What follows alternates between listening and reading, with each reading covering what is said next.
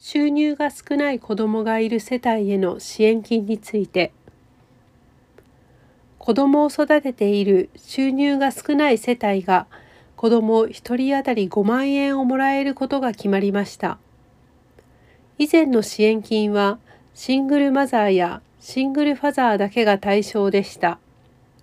新型コロナウイルス感染症の流行が長く続いているため、国が生活が苦しい世帯を助けることになりました。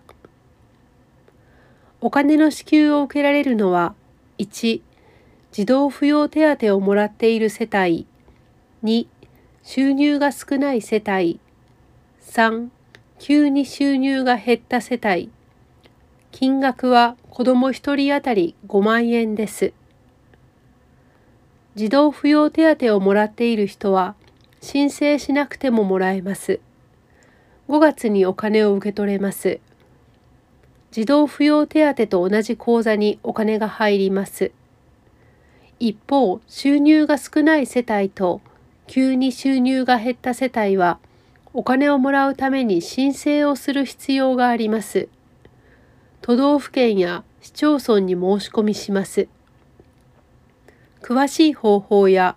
いつお金をもらえるかはまだ国からのお知らせがありません。名前は子育て世帯生活支援特別給付金です。